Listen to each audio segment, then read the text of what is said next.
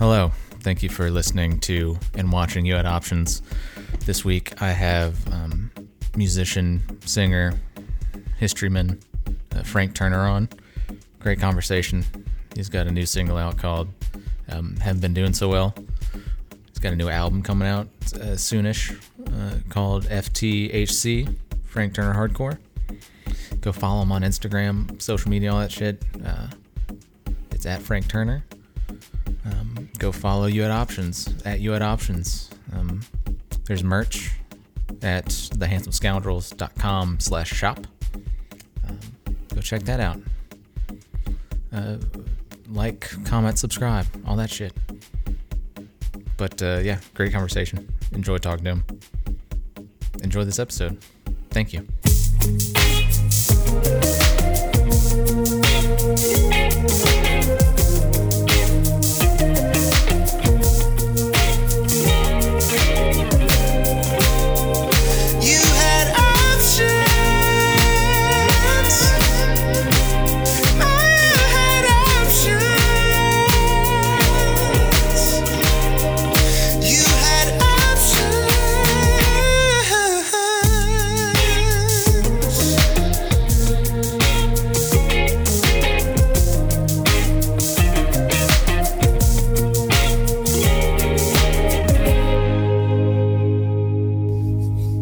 Hey, Frank. Hi. Thanks for uh, for joining me. My pleasure. Thanks for having me. Yeah, man. You're uh, you're taking some time out of your your now tour schedule. How's Yeah. What's Nice it- to be on a tour. I mean, good lord. Also, I mean, I have to say, like, um, so we're we're being the opening act right now, and uh, it's been a while since I did a sports lot on a tour, and uh, it's it's extremely pleasant in the sense that, like, you know, uh, you just kind of rock up and hang out all day, and then you play for an hour, and then you're done by like eight thirty, Yeah. um, and you don't have to panic about ticket sales, and it's just kind of nice. And there's something quite satisfying about going out in front of a crowd of people who don't know who you are, and you've got an hour to kind of turn them around. Yeah. Um, and hopefully, if I do my job right, by the end of it, they're paying attention. Um, so yeah, it's, it's fun. Plus, of course, we're out with Counting Crows, who are one of my all-time favorite bands. So um, it is an honor to be on the tour. yeah? How have you played with them before, or had you hooked No, up with I- them before? Um, I've known Adam for a few years, um, and uh, I mean, I'm a huge fan of their work, Right. and um, he uh, he surprises me by apparently being a genuine fan of my work. I mean, you know, when one musician meets another, you tend to say nice things because it's just polite. Mm-hmm. But like he he actually like owns T-shirts with my name written on that I didn't give him Yeah. and stuff like this. And uh, we were supposed to do a big tour together last summer, Mm-hmm. which didn't happen for obvious reasons. Um, and uh, they were decent enough to offer me kind of the reschedule. So here we are. That's sick. So are, you're not with the full band right now. It's just you and No, I, it's me and Matt, um, uh, who is playing mandolin on this run. Um, it's a kind of duo format that we've been doing for a little while. It's a lot of fun. Um, it's cool. It's it's more than twice as good as solo. Let's say that. There you go. Um, uh, but yeah, no, it's a good time, and, and it's I mean it's partly because I think that me doing my sort of full throated punk rock thing that I do might frighten the horses uh, a little bit at Counting Crow shows, uh, but it's also more I would say because um, getting the the finances and the logistics of getting into the United States right now Yeah. are pretty pretty nightmarish. So uh, we've done what we can. How is that uh, experience coming in to the states? Um, the actual experience of coming in was fine. It was the process of getting my visas and my permission to fly into the country sorted that was kind of a nightmare. Um, I mean, initially we were just told that we weren't, we couldn't, and with the tour was already booked by this point, and Yeah. it was like, oh. Uh, it turns out there's a way around it, which is essentially. Um, to not to put too fine a point on it, to bribe the U.S. government by paying them quite a lot of money, and then suddenly coronavirus doesn't matter, which I sort of have some ethical issues with. But at the same time, I need to work. Do you know what I mean? Right. So, um, so here we are. Um, but it's, I mean, it, I, I'll, I'll say this. I mean, this is going to make me sound terribly highfalutin, but like, um, uh, it was quite pleasant being on an almost empty flight and going through an almost empty airport, and it was that was a pleasant change from my previous experiences of spending my life in crowded planes and airports. So that was all right, and and landing and checking in was all fine. So um, and it's it's really nice to be back. Like I usually in a normal year we'll spend like four or five months a year in the United States Yeah. on the road, and um, and I love it like pretty unconditionally, and um, I have really really really missed it this last eighteen months. Yeah. Uh, I noticed you have a new album coming out, Frank Turner Yes. Hardcore, Yes. which is I love it. I love the. Uh, I Thank love, you. Yeah, I love your. Uh, the I- guess you posted a picture of your backdrop, the FTHC. Yeah, the new design. Yeah. Yeah. That was fun. We did a we did a kind of like artwork competition type thing. Yeah. I mean, just to jump on the grenade before anybody uh, gets irritated about it, like we um we are paying the designer who won Yeah. properly, um and in fact another guy to do the layouts and everything. Like there's there are some people who do the artwork competition thing as a way of getting out of paying Right, yeah, yeah. that- That's that's not what we're doing. and It's Right. important to stress that. But um, we had like we had like 600 submissions for it, and um, you know some of them were just I suspect kind of young kids just kind of sending in their kind of um, pasta glued to a piece of paper homework type thing. Um, uh, and, and you know some people were just kind of messing around having Yeah. fun with it but there was just an absolute mountain of really, really, really good designs. And um, in a way, my one regret about doing it is that I had to sort of essentially be pretty brutal in culling through really quite excellent entries from people. Yeah. Do you know what I mean? And it was just, it, and that, that doesn't sit too well with me, just kind of going, no, no, no, to all these like great designs that people have put some time into. But um, but uh, the guy Rob Parry who won is is is a lovely guy and a fantastic designer. And that uh, shot that I put up from uh, Punk Rock Bowling was the first time we've kind of one of the things I like about the new designs is it looks good small and looks good big. And that was the first time I'd seen it big. And it, Yeah. and you know kind of walked on stage and was like, hell yeah. Yeah. Did you already have the name Frank Turner Hardcore as the Mm-hmm. album? Yeah, I mean, I've been using this FTHC logo thing for years, and it's a funny thing because, like, in the United States, people know what it is. They are, Right. you know, the cross, like NYHC Yeah, or yeah. whatever. Um, people in the UK seem to not know what it is. I mean, hardcore is a more obscure type of music in the UK. It's Really? def- definitely. Um, like when I was growing up and I tell people I was into hardcore, they would think I meant happy hardcore, like you know that sort of um, bleepy subdivision of dance music, which I personally don't care for. Um, and of course, when I was 16, that filled me with rage. Right. Um, no, no, no, Black Flag, minor it. threat. Yeah. Um, but so, and on the very first release I did um, in 2006, I put that logo on the back. It's quite difficult to have a logo as a solo artist. Do you know what I mean? Um, uh, so I just kind of did it as a joke, and it's kind of. And it's stayed on every release I've done since. And I should add that the old one will be on the new record as well. It's not we're not like re- retiring the old logo or whatever. But um, uh, I've had, it just kind of the new record is very much a, a more sonically aggressive thing. Um, we've put out two songs from it so far, both of which are kind of in the middle of the aggression spectrum Yeah. as far as the record goes. So there is definitely some stuff on it that's more chill than those songs, but there's quite a lot of stuff that's considerably less chill than them as well. Yeah. Uh, and I think it's going to surprise some people, and I'm quite excited about that because. Um, you know, I did. I kind of uh, entirely deliberately and by choice. But the last two records I did was kind of like one of them was more of a kind of investigation of like electronic uh, instruments and pop music and stuff, and one of them was a kind of a history folk record. Um, and I think a certain kind of casual observer is kind of uh, on the opinion that I've like gone off the boil or some shit. And uh, I think those people are going to be um, uh, corrected in their opinion when they hear the new stuff. Yeah, the uh, the the latest single uh, hadn't been doing so well. It's it reminds me of like you know White Reaper.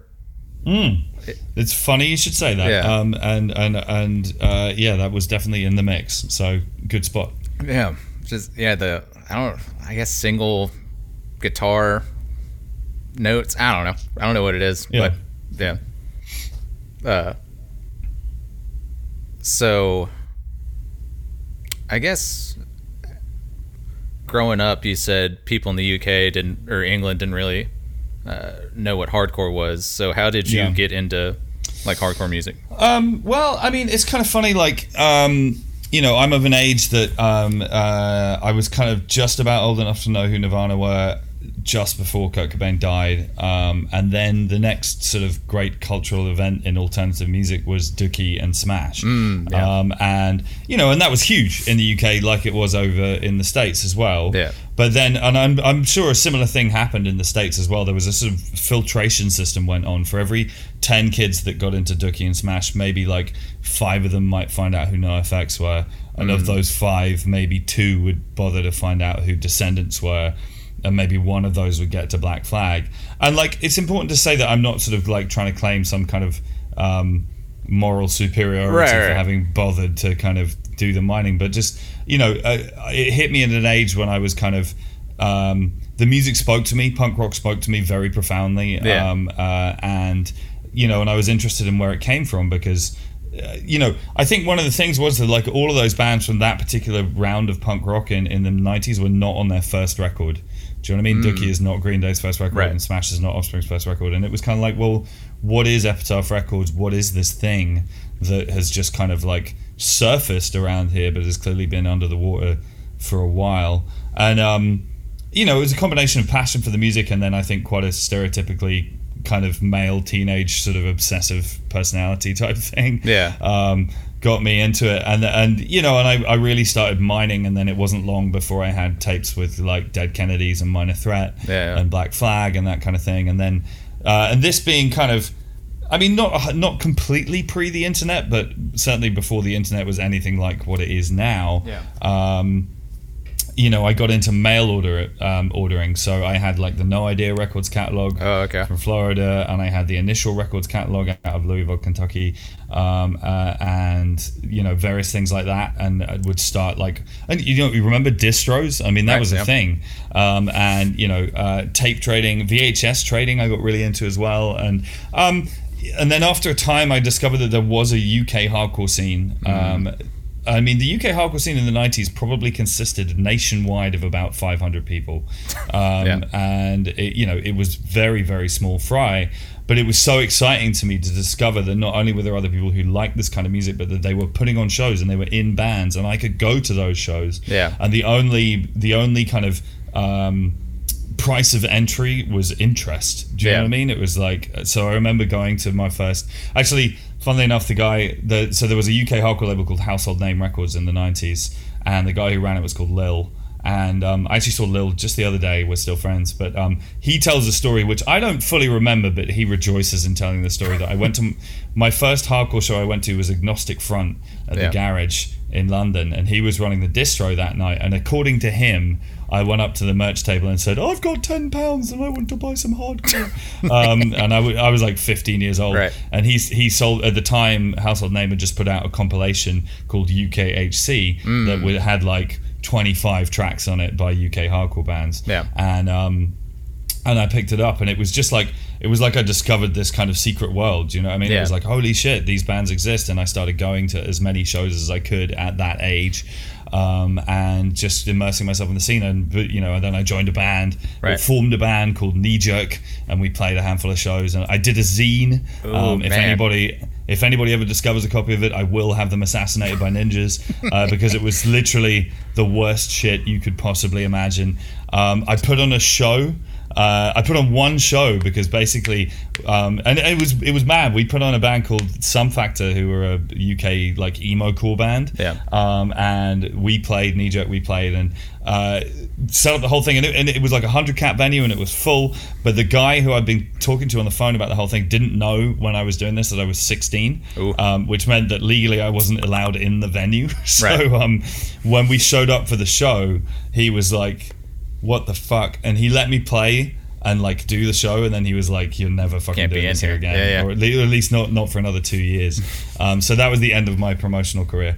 But um, uh, yeah, you know, it was uh, it was an exciting time, and you know, the whole DIY ethos was so.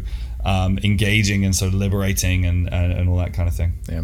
Okay, Uh, you piqued my interest with the zine. Is there any? Can you just remember a little bit of it? Just a small, just a Um, a segment. Well, there was only one issue of said Yeah. zine. I was super into zine culture, and there Right, was a of lot of great zines doing the rounds at the time. There was a brilliant UK zine called Fracture that I used to read, and then you know we'd get like Maximum Rock and Roll, Right. uh, like on import and stuff like that, and Cometbus and whatever else, and um, uh, it, the, my zine was called Paper Cuts, Hell yeah. and it was basically. Um, it was basically like 40 pages of kind of random emo ramblings. Okay. Um, but there was an interview with Guy Picciotto in there. Oh, shit. Because I, I found this is, it was very early doors for email even being a thing, but I found an email address for Fugazi and just sent 10 questions. Yeah. And he wrote back and answered them all. And I was like, what the fuck? Um, so there was an interview with Guy Picciotto in there, but most of the rest of it was just sort of me pontificating about the world in, in, in, in a, in a 16-year-old, quite, yeah. yeah, in a, in a, in a like toe curlingly awful 16 year old kind of way. And talking about straight edge and veganism and all this kind of thing Yeah, I that feel was very very au courant at the time. Um, and uh, you know it's uh, I, but, but put it this way a friend of mine found his copy. I don't have I didn't have a copy of it a friend of mine found like a, a copy of it the other day. Yeah. like well a couple of years ago um, and, and and gave it to me and I sort of flicked through it and nearly like self combusted with embarrassment Eh. um, so yeah, so hopefully no one will ever find this motherfucking thing. Um, but now I'm talking about it in a public forum, so I'm the idiot. Oh man, it's so like. so I'm I'm 32, and so like all my teenage uh, bullshit, and like you two, there's no like, uh, there's only artifacts. Like you might be able to find something, but now Yeah, yeah, sure. like kids going through it now, it's like everything is public record, like forever. Totally, totally. Um, well, yeah, and actually, but I mean, this is we're fuck it, we're off topic, but who cares? Like, um, I, speaking to a couple of friends of mine who are t- who are teachers, and um, whether at high school or or at university level or whatever, Yeah. a lot of kids coming up now avoid social media like the plague, or at least Ooh. our version of it. Um, like uh, a friend of mine teaches art at a college, Mm-hmm. and she told one of her students that she was great and that she should put some stuff on Instagram. And the student was like, "Are you fucking joking? I don't have an Instagram account. Why would I have an Instagram account? Nobody has Instagram accounts." And in her particular social media, Yeah. and and it's kind of interesting that I think that the whole thing, not just of kind of social media obsession, but of being completely awful on social media, which ninety nine percent of it is these days, Yeah. seems to be a pretty kind of, for one of a less loaded term, like millennial preoccupation. And I think yeah. that that people who are kind of a generation younger than you and I, um, savvy to the fact that it kind of made all of us into pricks, um, uh, and uh, and good, and I'm very glad about that. I think that's a really Yeah. good thing.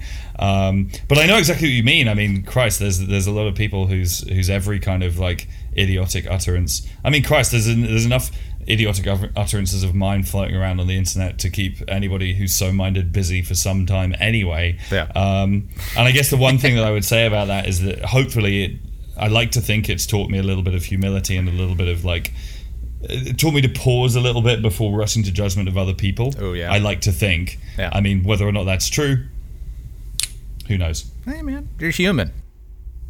Yeah, that's the rumor. Frank, you're being hard on my friend. Frank. yeah. Uh, yeah. It's uh, going back to. I guess we can go back to to music. uh, uh, but yeah. Now that we've settled that whole issue, but you, yeah, put that to bed. But you talking about. It's interesting to me. You talking about um, just even though like England and the U.S.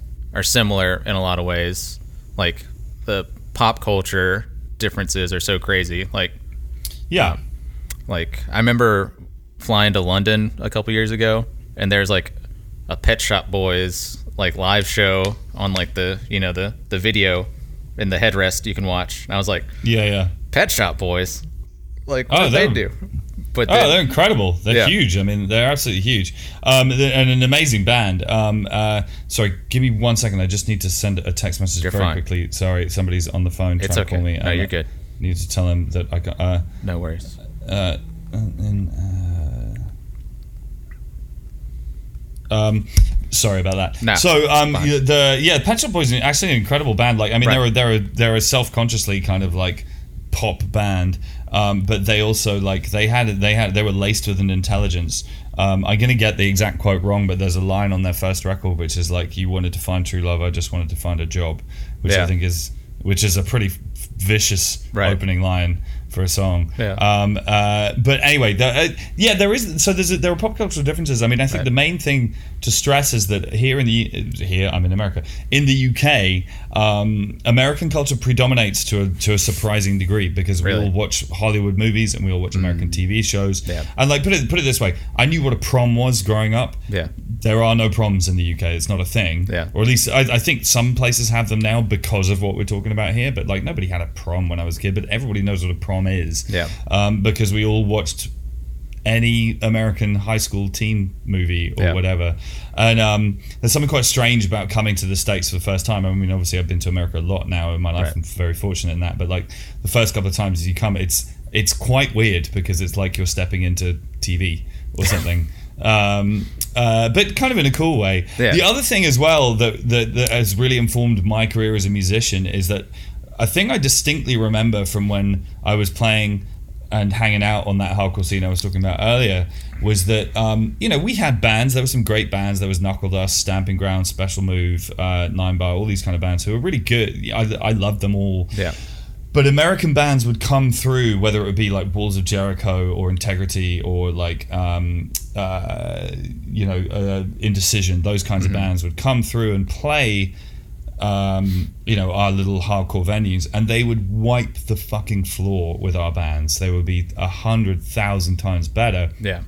And even as like a 17 year old, I remember trying to analyze why this was the case, and I figured it out pretty quickly, which is that you can tour more in America than you can in the UK. The UK is a small country, Right. and particularly when, as I was saying, the hardcore scene is so limited in terms of number of people. There was a circuit you could do. It was like five shows, and once you'd done those five shows, you played to everybody on the scene, kind of thing. You know what I mean? And and whereas you know, so a UK hardcore band could do maybe 50 shows a year at a push um, with it before you're boring the shit out of everybody.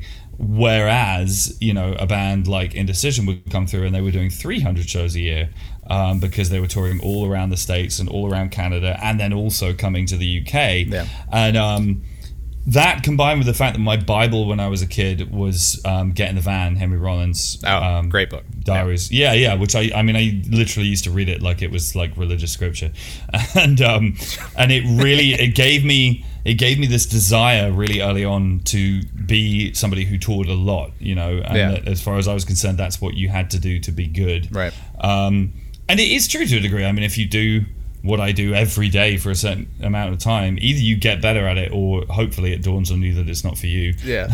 one or the other.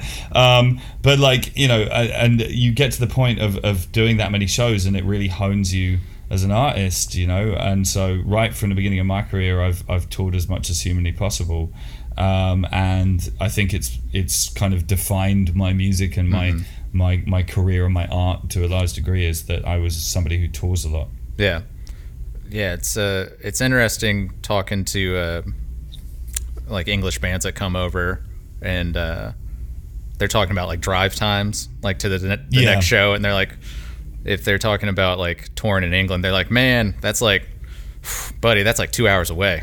There's like, Yeah.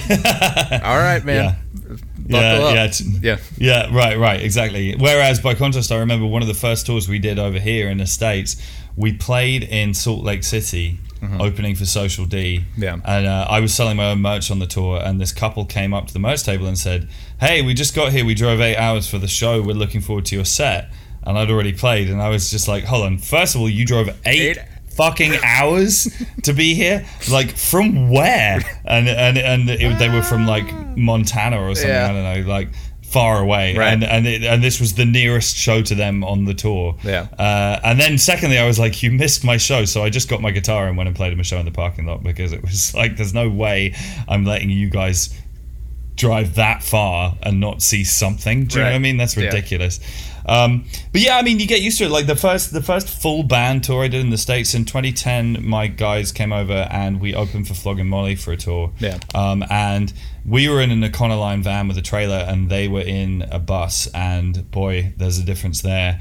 And so we were driving, and we had we had one crew member who was our tour manager, sound guy Casey, and then Yeah. I was doing merch, and we were teching ourselves. Right. And um, that tour was like three months, and it was the, this absolute ba- baptism of fire. Right. Because we were we were driving time. eight yeah eight hours driving every day. Um, staying in like two six people staying in two rooms in a motel um, and living off like we had no money we weren't getting paid much for the shows and it was just the hardest work and it was like when we got to the end of the tour as a collective unit both personally and musically it was like okay we made it we're now different like we came back to the england and people were like holy shit you guys are better at what you do Yeah. um, because we kind of survived this baptism of fire Yeah. you know of, of, of, of working out hard i mean it was great it was really fun and it was a, it's a very special memory for me but like boy boy was it rough from Yeah. time to time Yeah, there's a there's a fun story that I think uh, Lars Frederiksen tells about them going on tour with the Ramones in like '96,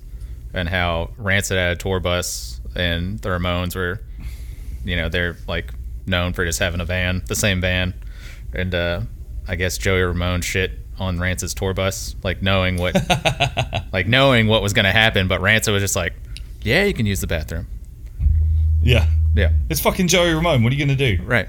Yeah. Uh, um, another thing, talking about Rancid, uh, you and Billy Bragg have done stuff together.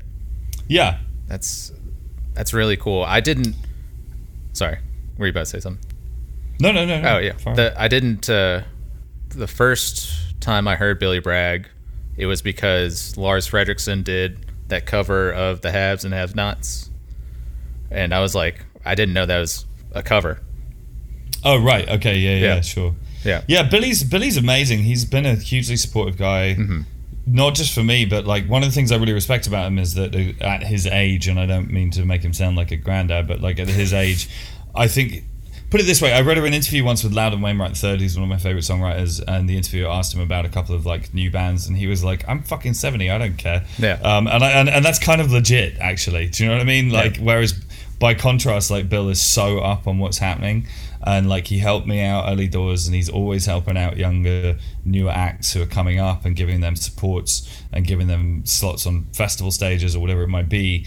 And I really, really respect that. You know, it's there's a kind of um, there's a kind of hunger and a dedication there, which I think is really cool. Um, and he's just a lovely guy and a great writer as well. Oh, yeah. Um, you know, and I think that well, I mean, to to get into the weeds on this just for a second, Go I mean, it. one of the things about Billy for me, which I found quite instructive as a writer, is that like you know, there are occasionally political songs in my canon, but I've very early on stopped putting kind of stress on that because I saw Billy's career, and Billy is an intelligent and self-conscious man who's done this on purpose, and it's not like a criticism of him per se, but because he puts politics at the forefront of what he does, people evaluate him as a politician before they do it uh, as a songwriter. Yeah. And personally, I think that's a shame because I think he's a phenomenal songwriter. Right. And I think that for me, some of his songs, my favorite song of his is Levi Stubbs' Tears. Oh, which so is good. sort of it's like semi-political, but like even stuff like Tank Park Salute and Brickbat and songs like that. Though that's his kind of peak for me as a writer,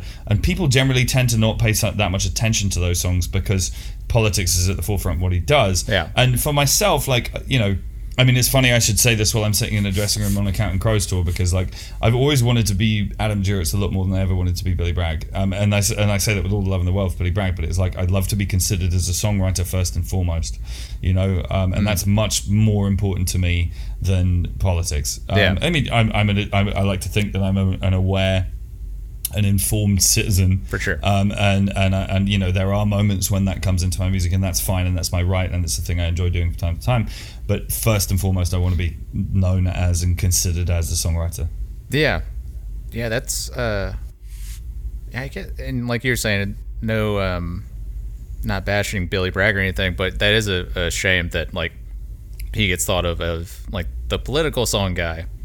First. Well, but this is it, you know, and like if you go to a Billy Bragg show, particularly, I mean, I don't know how it is in the states, but in the UK, it's it's kind of like a Labour Party conference, Right. Um, and and not only that, but like you know, the the kind of the internecine feuding of the left, which is endemic in the UK, as I'm sure it is in in the US, like kind of quite, can quite often overshadow the music that's being played, Yeah. you know, and like.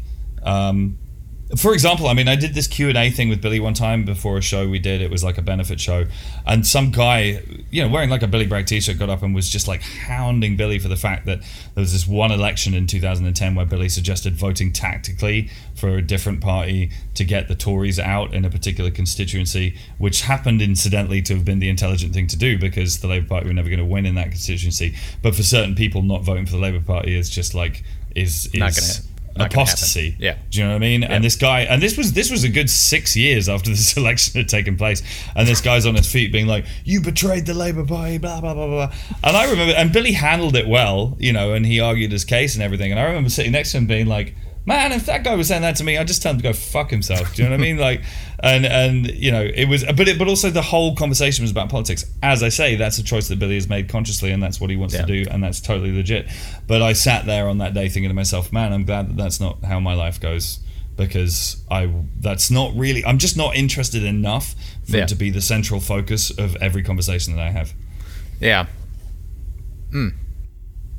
Yeah, the uh mm.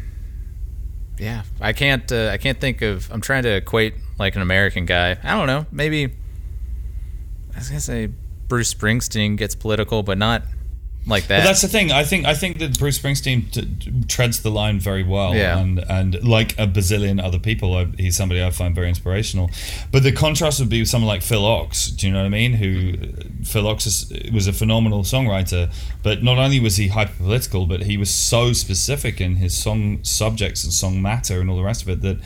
From the vantage point of 2021, you kind of need a history degree to know what the fuck he's talking about. Right. Do you know what I mean? And and that's a shame to me because he was a brilliant writer. yeah. Isn't that I think isn't the isn't there a Billy Bragg song like The Ghost of Phil Ochs or something? I can't Yeah, I think so. Yeah, Yeah. yeah. Yeah. But he was a great. He was, I mean, he was phenomenal. He was amazing. Yeah. Mm. Yeah. But Levi Stubbs can't beat it. Yeah. It's, I mean, I had the great fortune of duetting on that song with Bill at Glastonbury one year. Were you playing the Um, trumpet part? Uh, thankfully, no. Uh, no, I was just kind of. I well, I, I was kind of. I was a little bit like a like a spare wheel. I was I was just sort of doubling up the guitar part Yeah. and singing a harmony here and there. But it was very lovely of him to let me join in. yeah. Oh man. Ooh. And another one. Well, this this will be my last. This is my favorite Billy Bragg song. But he does that uh that like spoken word bit over "Walk Away, Renee." Oh yeah, this is fun, phenomenal. Just at the end of it, Crazy. one day it happened. Yeah. You cut your hair differently, and I stopped loving you. Yeah. I mean, it's just it's and god damn it, is that one of the truest lines ever spoken? Yeah. And the, he's got another line. It's like uh until the uh, the bath water grew cold around me, something like that. I was like, Yeah, God yeah. damn it, so good. Yeah, yeah, very good. Oh man, uh, Mongol Horde. That's your Yes. your hardcore uh, jazz. Yeah, band. or hardcore, yeah, noise rock, whatever you want to call it. I mean, who cares, uh, right? Um, Yeah. yeah. it's it's a lot of fun. It's me, it's Ben, who was the guy I grew up with playing, and he was that whole journey through hardcore and everything I was talking about earlier. He was like the one other guy who was interested. Mm-hmm. So um, we formed this band Knee Jerk when we were like 16 together, and then we Yeah. were in Million Dead together. Um, and a big part of the reason for forming Mongol Horde was that um, uh, I. I I, I wanted to hang out with Ben more, basically, Yeah. and we've been in bands together for so long that I've I never got into the habit of just calling him to hang out. Hmm. So when Million Dead broke up, I then didn't see him for like three years, and it Yeah. was like, "Where's Ben? Like, Yeah. what the fuck is going on?" So we we formed a new band just so that we could hang out. But it's a lot of fun. I mean, it's um, it's not like a joke band, but it's definitely not a particularly serious band. yeah, It's uh, our, our central rule for us as a band is that it has to be a laugh. yeah, yeah. What's the? I saw the. Uh, I watched some videos. Blistering blue barnacles. Yes. Yeah, yeah, which is a phrase from a Tintin book. Yeah. I don't. Do you have Tintin over there? Uh, I've heard of Tintin. I don't. I, Yeah, it's, it's like a. It was a Belgian children's book, and and I read it a lot when I was a kid. And there's a character called Captain Haddock who shouts "blistering blue barnacles" at people all the time. So, um, hence the song title. But uh, yeah, it's a song about um, being a pirate. yeah, Uh, it's there's some like I noticed there's some like nautical themes in some of your writing. Is that a Yeah. a conscious thing or? No, not really. It just kind of it. I, it's been pointed out that I talk about the sea and rivers and water Yeah. a lot in my writing. I mean, Uh, I guess it's an obsession of mine on some level, and in fact, I have finally put my money where my mouth is, and I just moved to an island. Yeah. Um, uh, so I did. I mean, within within the United Kingdom, but um, uh, I now live on a beach basically, um, and I get to. Yeah, it's fucking sensational to wake up in the morning and be able to see the sea. You know, and it does it does it does excellent things for my mental health. Actually, um, uh, I find the sea extremely calming. Ooh, yeah. Um, and you know, I have um, uh, some reasonably severe issues with anxiety and stuff like that. So it's uh, to be relate, able to, yeah, yeah, uh, to be able to look at the sea uh, is something that that does good good things for that. My wife pointed this out some time ago. And, uh, it, it's one of those things. I mean, it, we, we moved during the pandemic times, and it was one of those things. I think, like a lot of people, the the maybe one day became well, why not today? Do you know what I mean? Like, Yeah. why are we? Particularly given that London died in its arse, and I lived in London for 20 years, and it Yeah. just kind of ceased to be London. It was like, well, why are we still paying this kind of money to live here? So Yeah. we moved to an island, and it's it's sensational. I can't recommend it highly enough. That's cool. Yeah. Sea can be tranquil, can also be angry. It certainly can. My main thing when I look at the sea, I just think to myself that all of the things that are pissing me off in the world that could be pushed into the sea and would then sink without a trace. Yeah. And then the sea would still be there. And there's just that kind of mental thought process I find quite useful. Do you know what I mean? Yeah. It's just like, eh. Yeah. I like uh recently I got into watching like um uh sea floor documentaries of like Hmm. animal like fish living down there that like don't see light. And oh just like- yeah, right. it's just such there's so much like uh, uh I can see why like sailors thought there were monsters, like literal monsters in the sea. Oh yeah, totally. Well, there's that whole business that we know more about like the surface of the moon than we do about the deepest parts of the sea. Yeah. Which is kind of insane.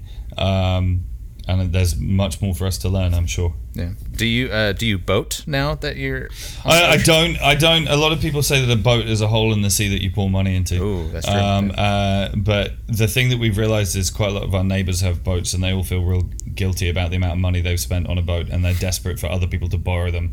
So it's just like, sweet, I'll borrow your boat. That's no problem.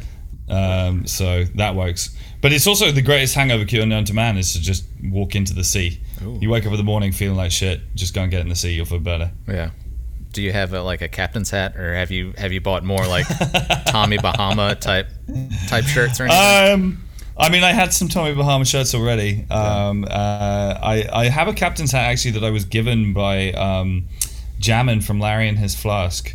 If you know that band from from the the phenomenal punk band from Oregon. Okay. And uh, he gave he always used to wear this captain's hat on stage, and that band is uh, sadly no longer a going concern. And he gave me his captain's hat, um, and I wear it uh, on occasion, should we say? Yeah. Not every day. right. It's yeah. It's just you're walking around. It's not your walking around hat. Yeah. Exactly. Yeah. It's it's uh, it's, it's special occasions. Yeah. Um, I also maybe I'm projecting, but uh, there's like some religious themes in, in some of your lyrics. Um, I would say there's li- religious imagery. I mean, Imagery, I, I yeah. am. Yeah. For whatever it's worth, I'm an atheist, but Yeah. um, uh, you know, not not particularly militantly so. I Right. couldn't really give a fuck what Yeah. anybody else chooses to believe, as long as they're not trying to proselytize in my direction. Yeah. Have at it. Um, uh, but um, my grandfather was a priest. Um, and uh, my mother is very religious. I also believe pretty firmly that, like, to be able to interpret Western culture of the last thousand years, you need to have a working knowledge of the Bible, and indeed that applies to other cultures as well. I think that a, at least a passing knowledge of like the the workings of Islam is important for understanding the the beauties of Muslim culture and. Uh, n- not, not that I have anything beyond a passing knowledge of of, Right. of Islam, but like, and similarly, um, you know, Buddhism, whatever else, like, you know, religion has played such a huge role in human history that it, you have to kind of like engage with it to some degree to to be able to parse and interpret people's not just sort of thoughts and behavior and actions and writing, but art as well. Um, so, but anyway, all of that, that's a very fancy sentence or two that right there. Um, the, I mean, I do think that like, yeah, religious imagery creeps into what I do, but um, it's more just because uh, I think that in the 16th and 17th century, if you were a great writer, you were probably going to express that in a religious context. You know what I mean? The language of the King James version of the Bible is um, uh, John Wycliffe is uh, is phenomenal and beautiful and is used by everybody from Dylan on down. So uh, so I'm uh, just sticking with that game. Yeah. Um, are you reading anything now? Are you a big reader? I'm a very big reader. Yeah, I read a lot. Um, I'm currently reading a history of the early 1970s. Oh, are you, are you a Uh, big by- history guy? Yeah, I studied history when I went to college, um, and uh, I studied Central and East European history. Um, but I'm pretty kind of omnivorous in my history tastes. Uh, with a special nod towards music history, I'm very interested in the history of my profession. You know, um, and and that that extends to reading books about like artists that I'm not necessarily a huge fan of their music, but it's just interesting to know about their career. Do you know what I mean? And, and about how that went down or whatever. Yeah. But um, so uh, I, I am actually a fan of this person. But like next on my reading list is a is a is a, bar, a new biography of Nico, um, which uh, a friend of mine wrote and sent in my direction. So. Um, uh, but yeah, you know, I, I, I find history fascinating. It- Ni- Nico, um, like Velvet Underground. Nico. yes, Oh, yeah, cool. yeah, yeah. Nice. Mm. Is is there uh, another uh, person that maybe you weren't like a uh, you weren't Oh well, yeah. of, I mean, but- like, I mean, I read Rod Stewart's autobiography. Do you know what I mean? Like, I, I can't say I'm a huge fan of his work, but it was interesting to read. Um, you know, and I read the Phil Collins book, um, and I read. Uh, I actually, I recently read a biography of Guns N' Roses, which is a band that I really, really, really dislike. Um, Yeah. But, but you know, I, I remember all of that kind of happening when I was a kid. Yeah. And it was interesting to read more about what actually went down behind the scenes and everything. I kind of still think they're assholes, but um, Mm-hmm. Yeah. uh, but it was interesting to have the details and the ways in which that they were assholes in, Yeah. in the in the late eighties and early nineties. yeah. Um, VH1's uh, Behind the Music played a big role in my my childhood. Uh, Hmm. And there, they, you know, there's a Metallica episode, and they talk about the incident in St. Louis. I can't remember where, but Guns N' Roses canceled like 30 minutes before their set, and the the crowd just like tore the arena apart. Yeah, yeah, yeah. Sure, sure. Yeah. I'm a, I'm a, I'm a big big old Metallica fan as well. So. Yeah. Have you seen them live? Uh, I've seen them live uh, once, yeah, um, but in fact, it was the time when Joey Jordison and Dave Lombardo filled in on drums because Lars uh, wasn't well. Oh, it wow. was at uh, it was a, a festival in the UK, and I happened to be there, and it was sensational. Um, that said, I mean, I'm not sure. I'm not sure quite how on the whole Lars bashing bandwagon I am in general. Anyway, um, uh, you know, uh, I mean, he he's. I think he's a limited drummer, but he's also the, been the driving force of probably the biggest metal band in history, and that's kind of inarguable. Yeah. Yeah, that's true. Uh, he's got a weird. I, I love his accent. It's just it's just enough of an accent to where it's like, you know, he sounds a little silly but not crazy. Uh, Yeah, yeah, totally. He, um, I, I know people who have encountered him as in, um, like he's got, he's he's very much like Billy Bragg. He's very kind of dialed into kind of newer bands and younger bands and that kind of thing. And I know people who've kind of encountered him in that context who have nothing but good things to say about the guy. So Yeah, yeah. Uh, I saw they they'll play a bunch on like Howard Stern, and I saw recently they played with Miley Cyrus on Howard Stern. Huh. Yeah, it's it's pretty cool. Uh, um, is are there any newer like hardcore bands, younger hardcore bands that you're into right now? Uh, Yeah, I mean, yeah, I should preface this by sort of stating that I'm like completely not like dialed into the scene. Yeah. You know what I mean? Um, but I got that new Turnstile record. which I Ooh, think so is- good. Yeah, very, very, very good hardcore record. Um, uh, I'm not sure whether they qualify as a hardcore band, but I'm a big fan of the Armed. Uh, I think they're sensational. And then, like, I mean, I'm kind of, I'm, I'm pretty long term obsessed with um, Converge, Right. Uh, and every and every time I die. Neither yeah. of which are kind of new hardcore bands, but they're also, they are still going concerns as bands, and I'm a, I'm a big fan of their work. So, Yeah. um, uh, I, I tend to try and keep up with what those guys are doing.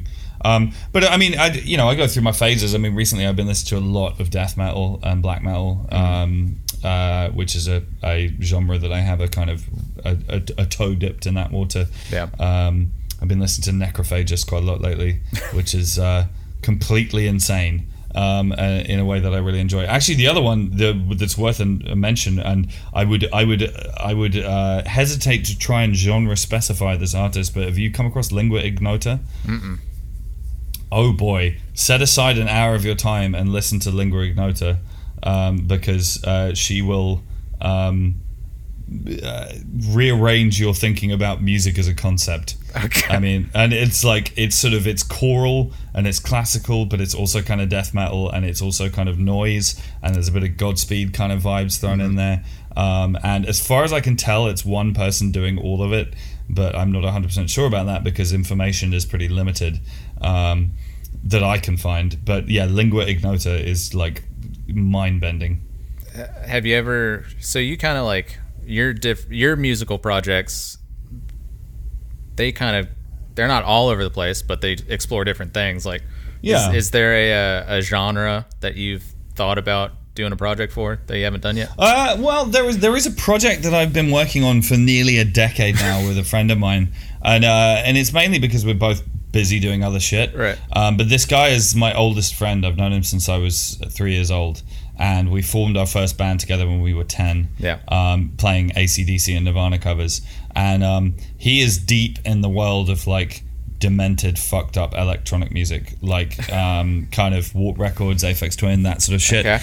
And um, we've been working on a thing together for a long time. Uh, all being well, it'll it will finally come out next year. But uh, in fairness, I have been saying that for some time. So, um, but uh, it's uh, it's really really seriously fucked up, and I'm I'm I'm excited for people to hear that. Fucked up in a in a fun way.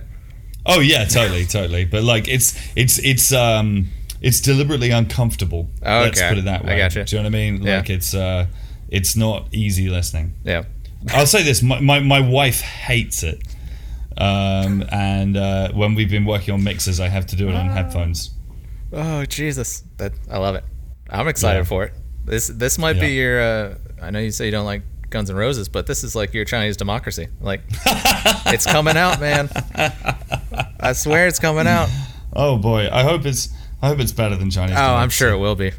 Oh man. Okay. Uh, I've got. Do you want to do a bit? I came up with a little bit. Okay, I'm I'm a bits guy. Love bits. okay, let's Um, do a bit. I'm gonna- I don't. it's nothing crazy. You know, we're just, you know.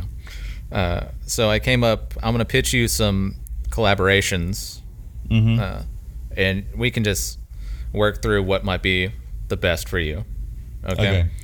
Um, the first group, the the power duo I came up with, um, can I be Frank? And it's a Frank Ocean collab. Um, you and Frank I, Ocean. I I'm not super familiar with Frank Ocean's music, Mm-hmm. but um, I'm going to talk about this carefully. I've encountered him professionally. Okay. Should we say? And uh, did not have a good experience. I'm sure. I'm sure he's yeah tough to get along with. He seems like a Yeah. very artsy, like don't talk to me type of dude. Maybe. Um, a, a friend of mine was on his crew, and she is no longer on his crew. Okay. And I think I should probably leave that there. Okay, that's fine. But, Maybe- Um, I, maybe let Yeah. me. I, I I had a secondary Frank. Uh, uh, that in case something like this happened. Uh, okay, it's still going to be Can I Be Frank, but Yeah. it's with the Frank Stallone, I don't know who Frank Stallone is. uh, Sylvester Stallone's brother. That that I'm sold on. Okay. Yeah, I, ca- I can't imagine that that wouldn't be sensational. Um, yeah, uh, yeah. Frank Stallone. Uh, he's got like a music career. It's just you know, Really? It's- that's it's- that's. I did not know that. Is it any good? it's not good. it's it's like uh, you know, uh, what's his name? Uh, who's the bad karate guy? The uh, wow, shit, what's his name? Um, what the fuck? From Karate Kid? No, no, no, no. He's I can't even think. Everybody makes fun of him now. He goes to Russia and does demonstrations. Oh, Steven Seagal. Steven Seagal. You know, Steven Seagal Yeah, does music. the, bad, the bad karate. Guy. yeah, I couldn't think of Steven Seagal, but you know, Steven Seagal's got records out there. that- Yeah, yeah, yeah. Sure, sure. Uh, okay. So next one is uh, it's not a music. This is more like a movie, maybe short series type type of deal. Uh, Uh, this is called Frank and Beans, where uh, uh, Frank Turner and Mr. Bean uh, like buddy cop movie. Yeah, fuck it, I'm in. I mean, uh, I, I love Rowan Atkinson a lot. Right. I mean, I, I, I'd hesitate to say that Mr. Bean was my favorite thing that he's done, Mm-hmm. but at the same time, I, I respect it. Um, but yeah, sure, I'm in. Sign me up. What are- what like? So he's more of like a an English, uh, in in that Yeah, bubble. he- so like, what's some was- other stuff he did? He, he was wildly famous in England before he did Mr. Bean. Really? Um, probably the biggest thing he did um, was a thing called Blackadder, which is a sort of historical comedy. okay. um, and it's absolutely incredible, and I heartily recommend. Like everybody, of certainly everybody my age in England, like our entire kind of um, library of quotes, if you know what I mean, Yeah. comic quotes, pretty much all comes from Blackadder. It's absolutely amazing. Yeah. um, and that was his kind of vehicle. So um, yeah, he's he's he's he's a and he was he did a bunch of stuff for that. His early stand up from like the eighties is worth checking out as well. He was a very funny man. I'll check it out. Yeah, yeah. I mean, we get like, you know, every once in a while there'll be like a BBC show on Netflix or something over here, mm-hmm. and so uh, we just get like bits and pieces of. Like I just like I remember when first hearing about like the Mighty Boosh, I had to like download episode like torrent episodes. Yeah, yeah, sure. Yeah. Bo- Boosh is amazing. It's Boosh great. is fucking great. Yeah. Okay. Uh, third one is a uh, a cover band, the Frank Turner Overdrive, a Bachman Turner Overdrive. I, I, I'm I'm sold. Uh, great band. I actually did a live stream um, in March this year with uh, my friend Emily Barker, who's an Australian folk singer who lives in the UK, and it, we called it Barker Turner Overdrive. Oh shit! Um, yeah. So I mean, I'm possibly a step ahead of you there. Damn it! Oh, I didn't do enough research. Damn it. Okay. Uh, those are the three that I came up with this morning. Okay. I mean, I'm, I'm sold on. Let's do all of them. Fuck it. Okay. I'm gonna put you down for all of them. Okay. Cool. I'll get you. I'll, I'll write something up formally and send it over to you. Uh, well, yeah, we've done like 50 minutes, man. Um, I appreciate your time. Do you have any uh, any closing things to say, or Uh, yeah, but I mean, just it's been a pleasure, and um, I'm excited to be in the states now, and we're going to be back here again next year um, with the, the new record to be out in February, and um, then we'll be hitting the road hard. And it's a record that's designed to be played in like packed, sweaty rooms. Oh yeah, Um, and uh, I'm, I'm looking forward to, to bringing that over here hell yeah. next year.